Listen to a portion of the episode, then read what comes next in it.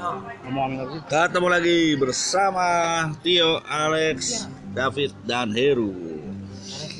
Kita mau ngobrol-ngobrol bersama-sama yang topik yang terkini, topik yang seru, ya, yaitu banjir.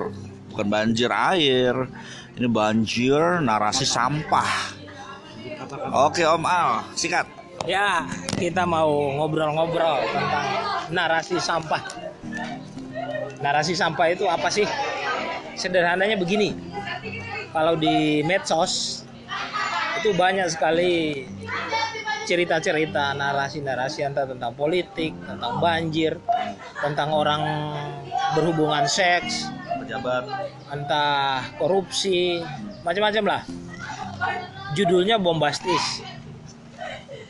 Isinya juga bombastis juga, tapi mengapa orang selalu komen dan komennya bisa sampai ribuan bahkan memviralkan. Lalu di YouTube, lalu di oh, subscribe. Jadi orang tersedot ke menanggapi konten narasi yang sebetulnya sampah. Ngapain juga ya konten, konten apa? eh, tanggapi konten yang sebetulnya sampah gitu ya. Nah, maka mesti dicek tuh. Ada apa sih sebetulnya di balik itu? Apakah ada semacam apa skenario lain yang dijalankan oleh mungkin mereka pedagang-pedagang digital itu supaya bisa mendapatkan poin dan keuntungan ekonomik dari itu meskipun kontennya ya sampah. Itu kira-kira Nah, pertanyaannya. Mengapa orang sibuk dengan konten-konten sampah itu?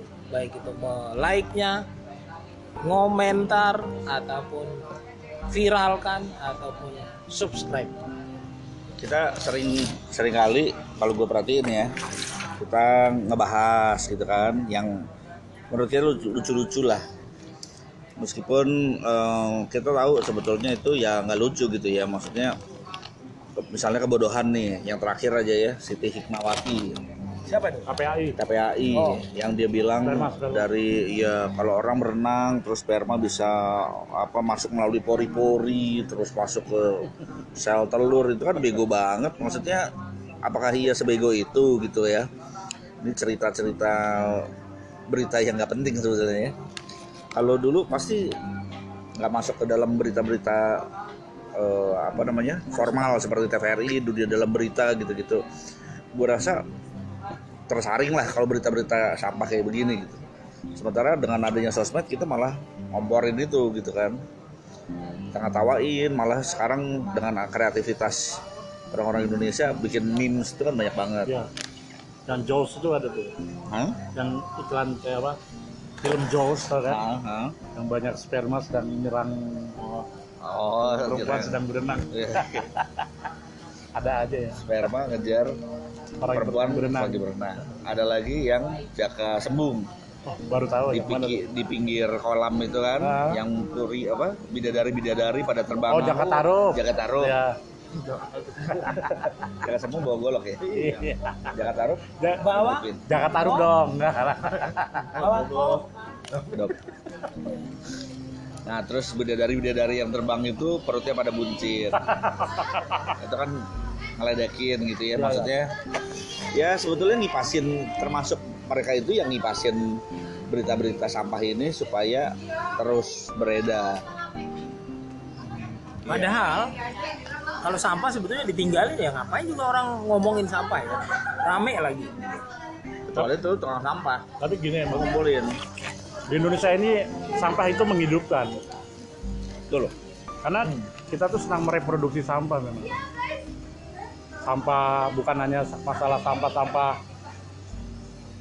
bahan-bahan yang kita beli gitu ya, makanan yang kita konsumsi apa pun semuanya gitu kan. Di tempat pembuangan sampah itu kan coba sekarang bahkan nggak ada lahan gitu loh. Di jalanan misalnya di daerah Celeduk, aku kalau misalnya selalu lewat itu sampah tuh di jalan tuh banyak sekali padahal udah ada tulisan jangan buang sampah di sini yang buang sampah di sini anjing semuanya pada buang sampah di situ. Yang nulis itu juga anjing Itu terinspirasi bos. Dilarang buang sampah di sini. Oh iya juga ya. Berarti bisa buang sampah di sini.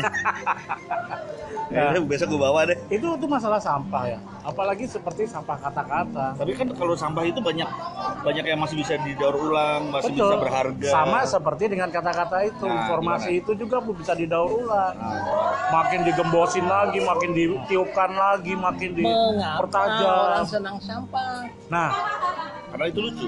kalau kalau gua rasa gini loh eh, kita tuh hidup tuh senang dengan situasi yang sifatnya itu Bau-bau gitu ya. ya yang yang remeh-remeh sebenarnya gitu loh suatu hal yang tampaknya nggak serius tapi di di akar rumput itu menjadi begitu serius.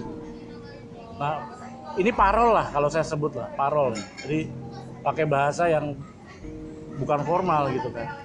Nah isunya pun isu parol sebenarnya kebanyakan. Dan kita suka coba bayangin. Bener kata Mas Tio tadi. Dulu TVRI itu apa berita-berita yang masuk ke TVRI yang di Kompas itu berita-berita yang benar-benar sumbernya dari istana gitu kan dan itu tidak ada katakanlah sumber yang baku yang benar yang kromo kalau bahasa Jawa tuh Hmm. sumber kromo gitu kan kromo inggil kromo madio lah tetapi ketika yang di bawah yang ngoko yang parol Hmm. itu nggak pernah di apa nggak pernah dimuat kecuali pos kota kan Ya. nah ibaratnya sekarang apa yang di pos kota itu dimasukkan dalam headline Kompas TVRI dan sebagainya. Berarti perannya si dewan eh, apa namanya pemimpin redaksi juga jadi udah turun kualitas dong ya. loh ya sekarang memang seperti itu. Atau memang itu yang dikehendaki masyarakat itu yang populer. Ya. masyarakat juga ini sebenarnya tanda bahwa kita sebenarnya udah capek dengan banyak hal yang serius. Entah mungkin seperti itu. Tapi mungkin kalau kita bicara tentang kebodohan kenapa kebodohannya kolektif banget gitu loh banyak banget gitu loh Kebodohan berjamaah. nah itu kenapa bisa seperti itu apa ini semacam memang mencari hiburan juga Hmm. sadar bahwa ini adalah sebuah hiburan sadar bahwa ini adalah sebuah ah ini hanya rekreasi gitu Iya. kan Udah capek lah di kerjaan. Udah capek lah Udah kerjaan. kita di berita ini yang Ya. lucu-lucu yang bisa ngeledekin orang Iya, gitu loh. karena itu menjadi perbincangan di semua lini masyarakat gitu loh. Meskipun itu sebetulnya nggak benar dan nggak membantu iya. gitu ya. Apa Bet? gue sih Menarik lah kalau nggak menarik gambarannya diomongin. mungkin Menarik, bang anjing lah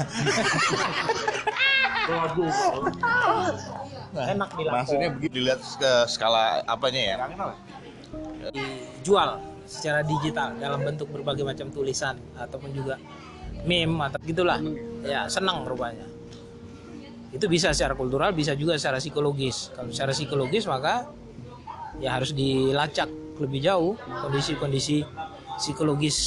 Oh, misalnya di orang yang suka me- apa memviralkan informasi sampah ya sebetulnya. Itu sebetulnya apa sih yang ada di dalam diri mereka sehingga senang sekali memviralkan informasi sampah seperti itu.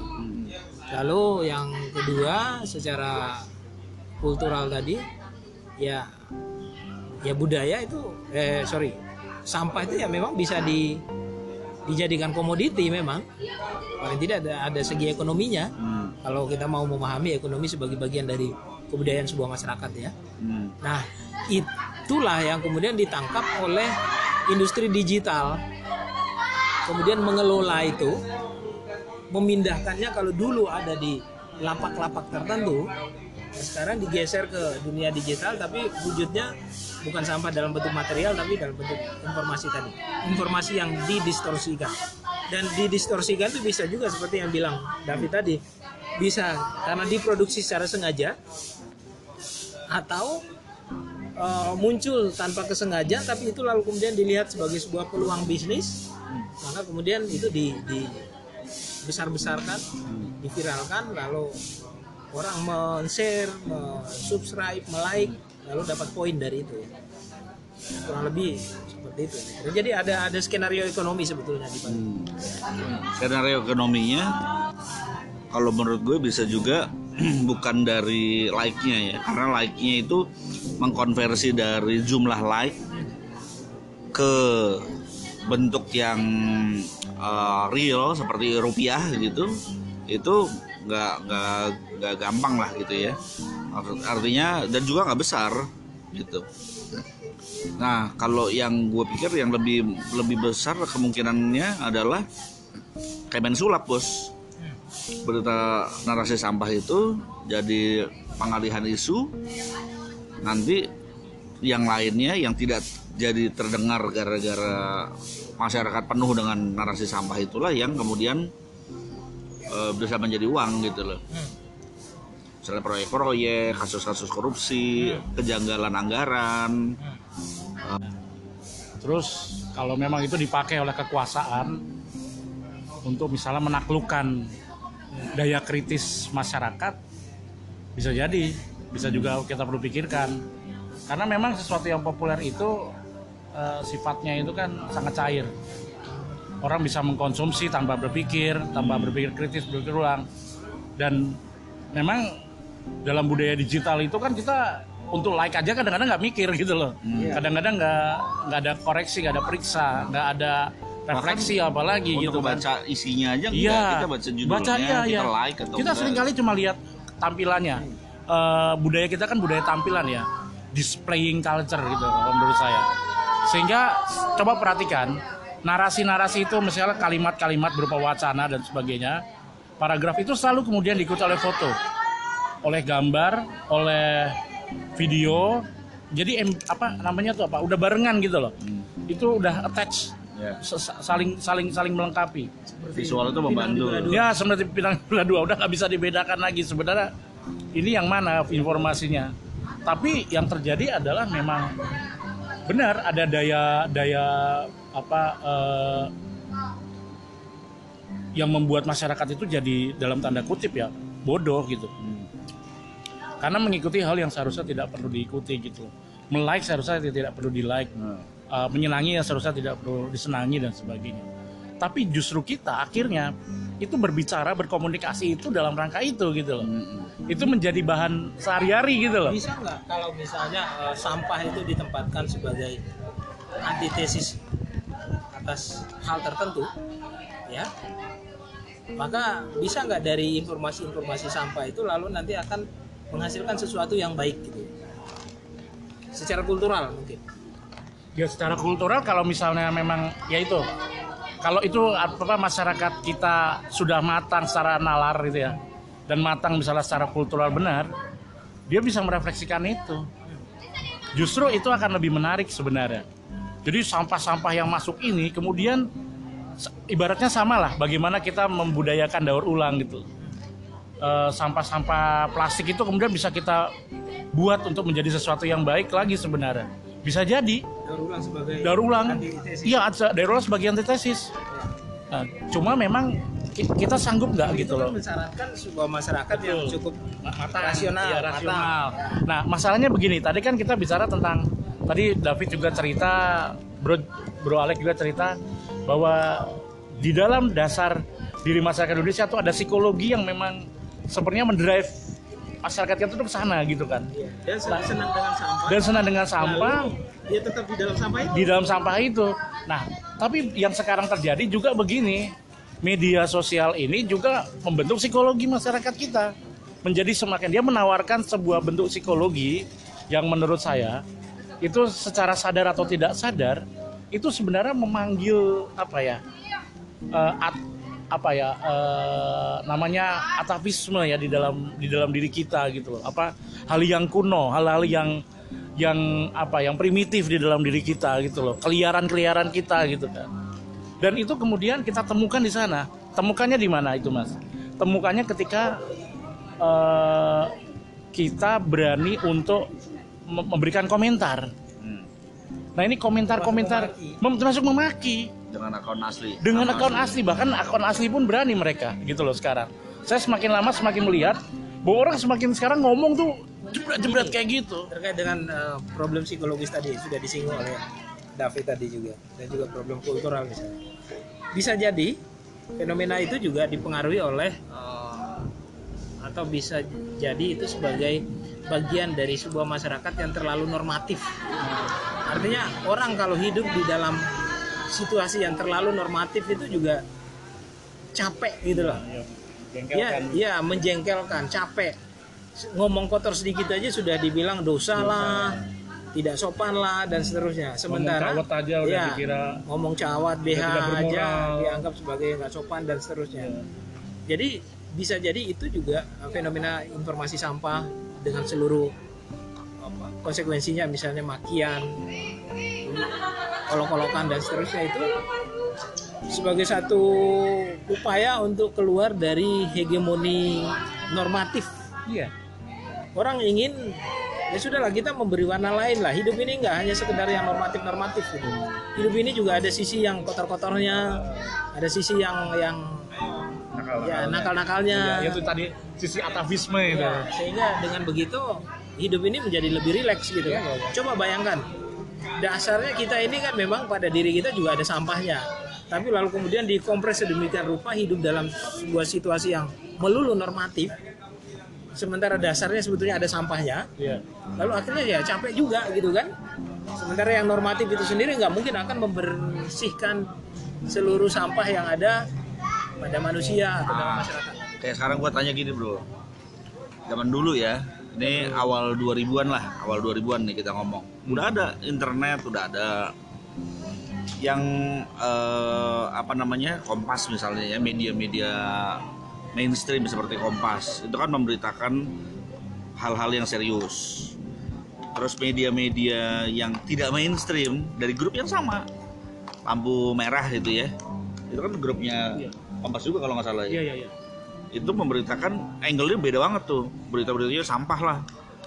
Iya nah sekarang dengan banyaknya narasi sampah begitu jangan-jangan eh, lampu merah sudah mengambil alih mainstream media Lampu merah apa ini lampu merah? Lampu merah koran. orang lampu merah Dulu aduh namanya apa dulu? lampu merah Oh, sebelumnya lampu merah ya. Merah lampu jadi merah lampu hijau. Lamar, Terus lamar. jadi lampu hijau Hijau. Sekarang lampu tapi hijau ya? isinya sama kan Sama. isinya eh, si ini memperkosa Iya. si itu Yang paling suka disukai orang banyak orang. Nah. Dulu di pos kota juga kayak gitu. itu isinya narasi sampah sebetulnya Iya. ya bukan narasi sampah banget sih memang Ya kalau kalau gua nyebutnya Kelas dulu C kan kali ya ya. kelas C lah. Ya. nggak sampah tapi belum Bukan tentu ya sampah. berita bisa jadi ya kita menyebut kelas sampah ini kan ketika ada di media sosial ya. oh enggak dia dia sampah juga sih karena dia suka melebih-lebihkan Oh iya. berita itu Iya. Ya makanya kita disebut sebagai yellow paper itu kan. Itu yellow paper kategori itu yellow kan paper. sebenarnya sudah ada kategori yellow paper itu. sejak zaman offline Iya, dulu ya. kalau sastra dulu itu namanya namanya itu NRO juga ya, Iya, dulu ada yang namanya itu namanya roman picisan. ya Nah, itu yellow paper juga. ya Kenapa yellow paper? Karena dulu kertas kuning itu di Amerika sendiri itu kan memang paling murah. Dan memang beritanya berita-beritanya memang berita-berita recehan, Bro. Nah, Dan itu berita sampah. nah masa media-media yellow paper menjadi mengalahkan media mainstream dalam arti mengambil alih Itu dia. highlightnya spotlightnya Itu mereka dia, gitu betul. gimana gimana siapa dulu yang ngomong nih Lu dulu, lu dulu. oh nanti mantan wartawan tadi dulu belakangan ini dulu kalau kalau menurutku justru di sini ya pertarungannya menarik ya. Bahwa kan seperti aku bilang dulu zaman Orde Baru itu semuanya dikuasai oleh formalitas, formalisme, Hmm, kromoisasi semuanya gitu loh berita normatif. sekarang Lama rebel juga. muncul Yang rebel-rebel muncul yang recehan, yang pinggiran tuh, yang Hmm. wilayah periferi itu datang semua gitu loh. Yang nggak pernah dipikirin punya panggung tuh. juga. Dia punya panggung semuanya. Sehingga bahkan berbicara, jadi kita nggak bisa bedain ya. Berbicara politik dengan bicara tentang seks, berbicara tentang agama dengan bicara tentang sampah sekalipun gitu loh. Kita nggak bisa bedakan. Ini kita tuh berada di ranah yang mana. Karena semuanya jadi seolah-olah sama, bisa bisa bisa sama-sama dipahami, dimengerti, bisa juga langsung dikomentari, dan semua orang jadi expert kan. Hmm, Makanya matinya para ahli kan, hmm. kepakaran itu kan sekarang ini sekarang ini karena me- mengomentari berita-berita sampah ini begitu mudah. Dari sudut pandang apa namanya? Apa itu namanya akal sehat atau apa? Nggak nggak ngerti juga ya. Jadi benar nih ya, sosmed itu membawa kaum periferi tadi, kaum pinggiran, pinggir-pinggiran itu, itu untuk mendapatkan panggung Iya. di skala yang lebih disadari besar. atau tidak memang Ah. seperti itu maka berita-berita yang muncul nggak bakalan formalisme sama lah kalau ibaratnya gini nih David nih David tulis status status dia di Facebook itu Hmm. itu status yang misalnya menurut gue tuh sangat serius gitu ya Hmm. meskipun dia ngaku enggak gitu kan Hmm. makanya gue pernah ngomong malah dikasih anjing gitu kan Hmm. Bilang- dia bilang lagi iseng gitu kan status dia dari Buat dia, bahasanya buat dia anjing itu amin gitu loh. Ya, Amin. memang kalau kalau serius malah nggak bermutu. nggak bermutu Kalau nggak serius nggak bermutu ya. jadi orang gua gua kadang-kadang ngeliatin like presentasi tiga menit itu kan serius tuh Iya. Iya. nggak nyampe tiga menit Apa? Tapi aja sih, tapi teman-teman gitu. ah. Kayak teman gua juga siapa Hikmat atau Eki dan sebagainya. Mereka kan memang akademisi gitu misalnya. Mereka orang kritis gitu kan ya. Mencermati persoalan tim dan sebagainya gitu kan. Atau film gini kan. Yang like jarang, Bro. Hmm.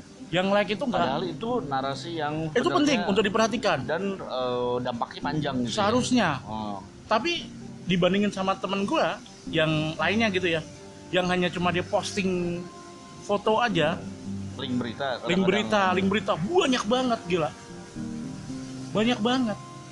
Yang KPAI itu gua ada lihat satu temen gua tuh yang di like bisa sampai 150 orang gitu loh. Hmm.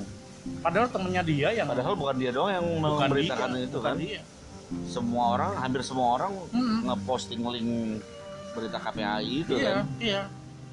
Jadi apa yang sekarang lagi hits, kayaknya gini loh.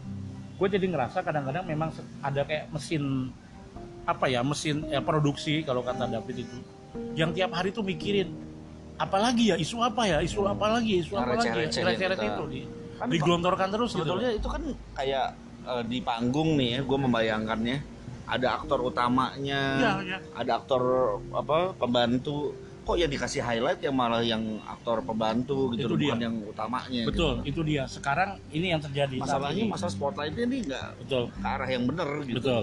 Sehingga kita miss dengan yang sebenarnya tokoh utama ini kan. iya Nah, kalau kata teman-teman kita tuh namanya semak-semak gitu kan. hmm. kita lebih suka sama yang semak-semak daripada yang sesuatu yang memang ya jadi sesuatu yang lebih apa lebih penting di sana gitu loh Ya, pohon buahnya jadi nggak kelihatan nggak kelihatan buahnya nggak bisa diambil karena nggak bisa diambil ya. semak-semak. Semak-semak. Oke. ada nih mantan anak buahnya Om Bewok gue sebetulnya ini cuman coba meliarkan aja tadi yang memancing gue berpikir tadi Pak Heru bilang ada kawan Heru ya kawan Heru. Kamera deh. Kamrat. kamera Heru Slager ya. Ambil dari eh, Orde Baru ya. Gue jadi mikir yang pertama sebetulnya sampah ini sebetulnya dugaan gue ya sebagai hipotesa ya lahir dari industri ya. Sebelum ada industri belum ada mes- mesin uap kayaknya kita nggak berurusan sama sampah lah karena paling banyak produksi itu paling banyak produksi kan terbatas sekali ya karena tidak bisa dilipat gandakan sampai sus eh, paling banyak yang memenuhi satu desa lah. Nggak memenuhi satu dunia kan? Maka muncul problem sampah di dalam peradaban manusia ya mungkin industri kali itu yang membuat luar biasa. Tapi gue mau ngambil yang sisi yang gue kira lebih menantang untuk dipikirkan setidaknya bagi gue ya iseng-iseng lah sampah ini jangan-jangan di baliknya itu ada gagasan tentang kebebasan ya. Jadi Iya, iya. kalau kita ngomong sampah sebetulnya itulah wujud manifestasi terburuk dari kebebasan. Ketika dia nggak bebas dia nggak bisa produksi sampah sembarangan. Eh, agak-agak dibedakan. Jadi gampangnya kebebasan yang bablas kira-kira kan gitu sering kita dengar ya itu manifestasinya apa sih? Nah, Sebelum ketika ada sampah itu sebetulnya itu manifestasi kebebasan yang bablas demi the freedom of speech. Gitu eh nggak ada maksudnya kan sampah ini kan sesuatu yang bisa dikendalikan ya. Kalau orang buang sampah mestinya kena hukuman 5 juta 12 juta 13 juta kan? Kan ada orang yang kena hukuman. Justru karena ada. itu justru karena itu kan kenapa dia perlu dihukum? Nah, makanya sebetulnya ketika dia perlu dihukum kan sebetulnya di baliknya ada sebuah upaya mengendalikan kebebasan. Betul. ya, maksud gue gitu ya. Nah nah ketika kebebasan yang nggak bisa dikendalikan nah tentu saja mengendalikan kebebasannya kalau secara teoritik itu kan masalah value ya nilai atau rasionalitas lah gitu kan diarahkan dengan rasionalitas gitu kebebasan ini tidak hilang nih pertama kalau kita buang sampah yang benar-benar konkret kan itu kebe- kebebasan tuh udah udah begitu liarnya sehingga kita bisa melakukan apa saja termasuk gua barangkali ya. Lalu yang kedua di dalam narasi kebebasan tuh begitu luar biasa karena kalau ditarik dengan orde baru kan yang nggak ada di orde baru itu kan sebetulnya kebebasan. Kebebasan. Begitu kebebasan itu didapatkan semua orang bisa ngomong. Hmm. Kebebasan tuh nggak butuh katakanlah kalau kita mau buat komparasi dasarnya itu kebebasan tuh mesti jalan bergandengan tangan dengan rasio. Nah, ternyata mestinya Nggak begitu kira-kira mereka. ternyata nggak gandengan kebebasan jalan dengan emosi Ya. Ya. jadi lebih ruwetnya lagi kan ketika semua pihak mengklaim punya kebebasan. Mau dari sisi negara yang punya pemerintah gitu kan sampai ke orang-orang biasa seperti kita. Nah, bisa mengeluarkan komentar bisa diproduksi berkali lipat lalu sampai jadi viral. Dari yang punya kekuasaan bisa ngomong apa saja tanpa punya konsekuensi apa pun. Karena kan cuma ngomongan gitu. Dan ini adalah podcast ini adalah produk dari Kita kebebasan. memang ah, memang makanya jadi nah Jadi ini ini masalahnya ya dari atas juga gini, dari bawah juga gini gitu loh. Dari konsep dia. Jadi sebenarnya semuanya punya hegemoni masing-masing ini. Jadilah banjir. Nah, iya, jadi yang di sini bebas untuk me- menggelontorkan sampah, yang ini juga Ikutan. iya ikutan. Emang Lo doang yang bisa. katanya. Iya dan benar memang Kalau- bicara tentang iya, kebebasan eh, juga, benar.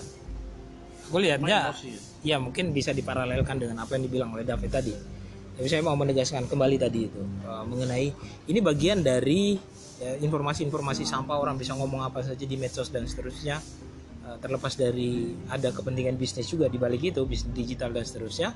Tapi secara sosiologis kan itu tadi yang saya katakan bahwa ketika kita hidup di dalam sebuah masyarakat yang melulu normatif ya, dan Indonesia itu dari ideologinya saja Pancasila itu kan sudah menunjukkan eh, ciri normatif Ya.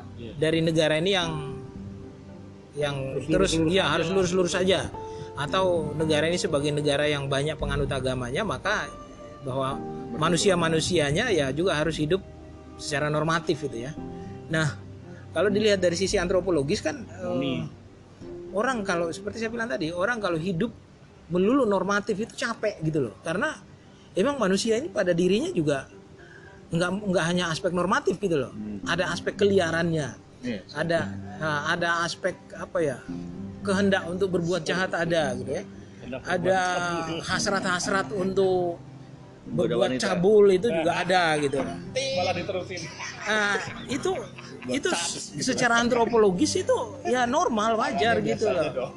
Jadi eh, kalau orang mengatakan mengatakan sesuatu maki atau apa pun di media sosial terkait dengan informasi-informasi itu terlepas dari memang itu informasi sampah juga ya ya ini ekspresi dari represi normatif Kalau kalau nggak normatif terus gimana Jadi om? jangan kaget-kaget lah santai aja Kalau kalau misalnya nggak normatif gimana dong om?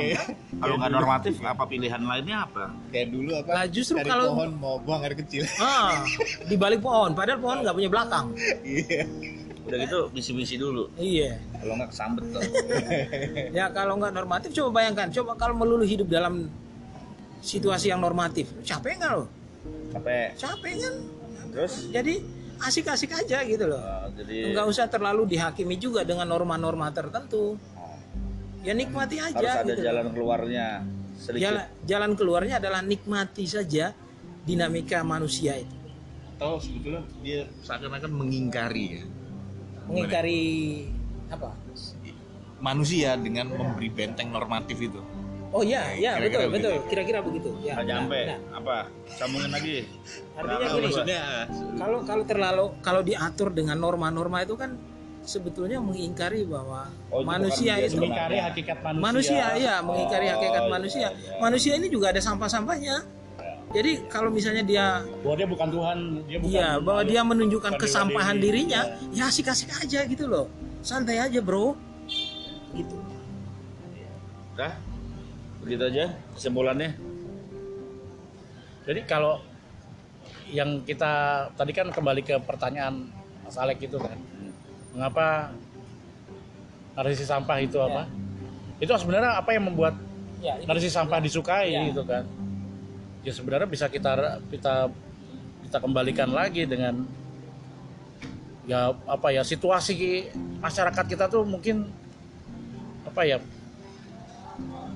memang dari awal tuh sudah diarahkan tuh selalu normatif entah di bawah tekanan atau tidak gitu kan represi ya jelas Soeharto itu kan punya punya apa ya punya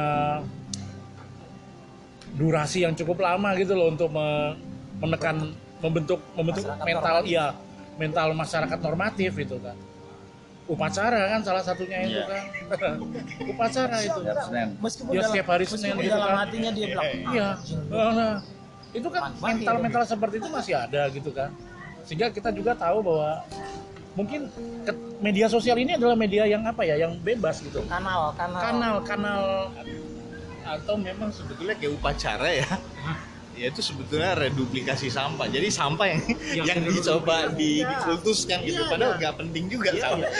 jadi karena itulah kita suka sampah gitu. kira-kira. Seolah-olah normatif sebetulnya tidak normatif. Iya. jadi dia seolah-olah ya lu butuh filsafat enggak juga sih. Oh enggak? Enggak juga. Butuh agama, kata rohaniawan butuh agama. mungkin agama akan menawarkan untuk keluar dari sampah. Kalau kata budayawan, wah ini perlu berbudaya lebih lagi supaya enggak sih. Oh enggak ya. biarin aja. Dinikmati sebagai budaya sehari-hari. Oke guys, selamat menikmati kehidupan di Jangan- akhir pekan ini. Jangan lupa makan siang dan buang sampah, semb- jangan sembarangan ya. Buanglah sampah di tempatnya.